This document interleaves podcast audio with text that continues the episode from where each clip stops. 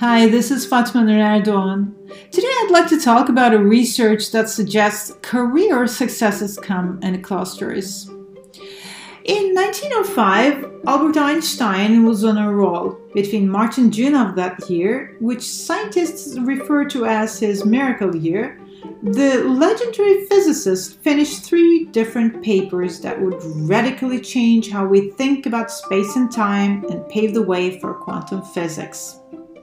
That's not even getting into the summer marvels Dashun Wang, an associate professor of management and organizations at Kellogg. To Wang, Einstein's big year posed a puzzle. In a previous study looking at the careers of more than 10,000 scientists, Wang had found that the timing of a researcher's most influential paper was completely random it was equally likely to come at any given year in their career, be it the beginning, middle, or end. But the concept of a miracle year seemed to challenge that conclusion. What are the odds if everything is random?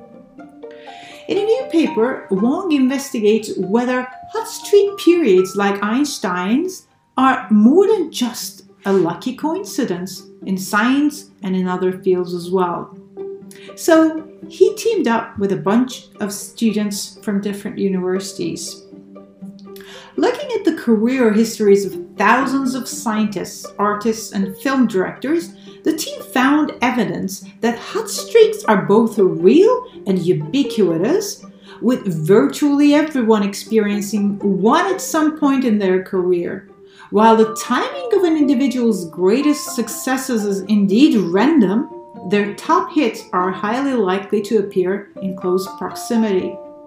And while more research is needed to determine what causes these bursts of genius, Wang says that the findings shed important new light on the patterns underlying successes in all fields and could be used to improve decisions about tenure, promotions, and hiring.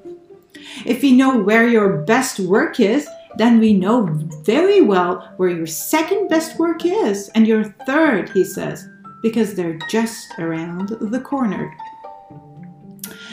Wang uh, nicknamed his earlier paper on the timing of scientific successes the Hope Project by demonstrating that a scientist's most cited paper was equally likely to appear in any given year. His findings refuted the conventional wisdom that researchers in their 50s or 60s were past their prime. But what happens after that big hit? One could imagine two very different scenarios. If the timing of every paper a scientist wrote was truly random, then regression towards the mean should set in, meaning their next paper was more likely to be average than spectacular. On the other hand, there were logical reasons to think that one strong paper might beget another. If I produced a good work, I feel like I learned the trick, says Wang. Now I feel like I'm equipped to do another work that's just as good or even better. Wang began to design an experiment. The idea was that let's not just focus on the biggest hit, but let's look at the second biggest hit and the third biggest hit. Their goal was to determine whether there was some kind of statistically meaningful pattern in the timing of one's greatest achievements. Using Google Scholar and other resources, Wang obtained data on research papers published by more than 20,000 scientists, which included the number of citations each paper received in its first 10 years. Then they decided to expand the analysis beyond academia. We realized if this happens, it might be in all different kinds of careers, Wang says. That idea was inspired by Alejandro Gonzalez, the director of Birdman and The Revenant. He won two Oscars back to back for Best Director, and that's where Wang realized that this is not just scientists. The story is much, much bigger.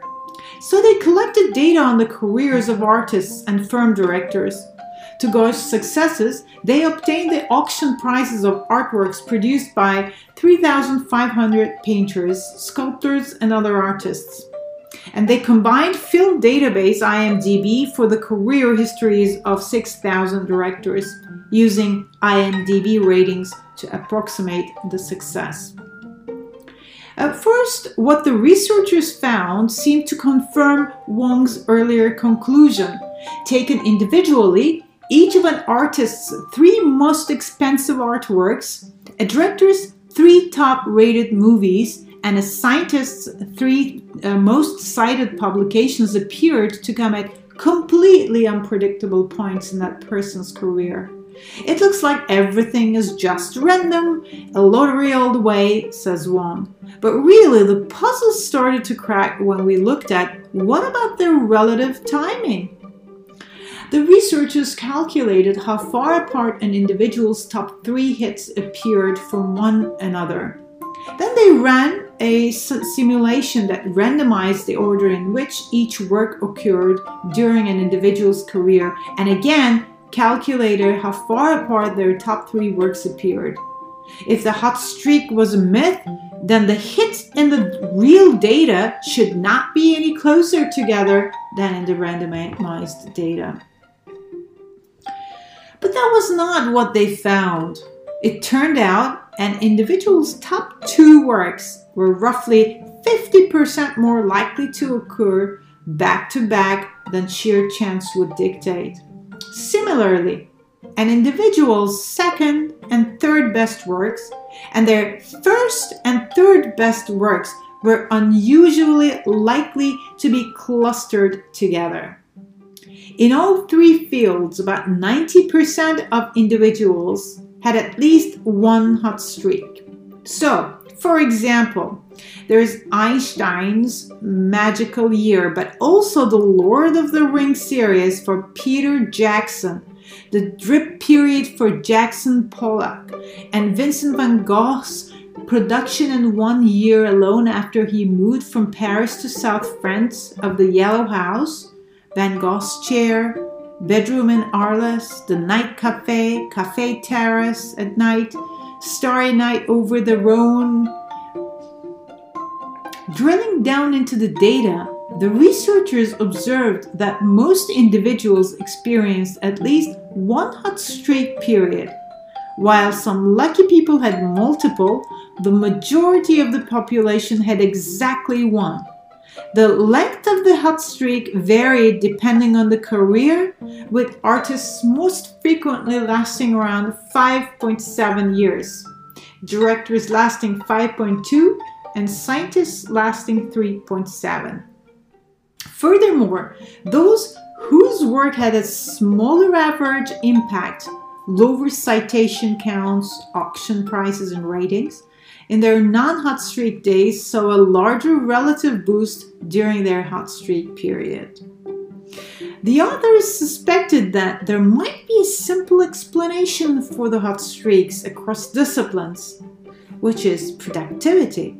If a person happened to produce more movies, art, or scientific papers during a certain period, it would make sense that their best works clustered together during that period, simply because they had more chances to create a hit. However, the authors found no perceptible change in productivity during hot streaks. Wang hopes to look more closely in future research at what does ca- cause a hot streak to begin and end. But he emphasizes that the current results are meaningful on their own it doesn't matter what drives the phenomenon, the phenomenon is there, he says. The importance of that phenomenon comes through in one of the author's final findings. When their statistical models didn't intentionally account for hot streaks, they systematically underestimated how successful a person's career would be overall. The study could change how we think about up and coming talent. While Wang cautions against overinterpreting the result, imagine a person goes to a tenure committee and says, Just give me two more years, my hot streak is coming. That's going to be laughable. He does believe that tenured committees and recruiters overlook hot streaks at their own peril. We need to think about different ways and policies for us to identify and nurture individuals with long lasting impact. If Wang thinks of his earlier research as his hope project, how does he feel now, knowing that a few years of rapid fire successes may define his own career as a researcher? It's essentially doubled my hope, he says, since almost everyone gets one streak and there is no predicting when it might arrive.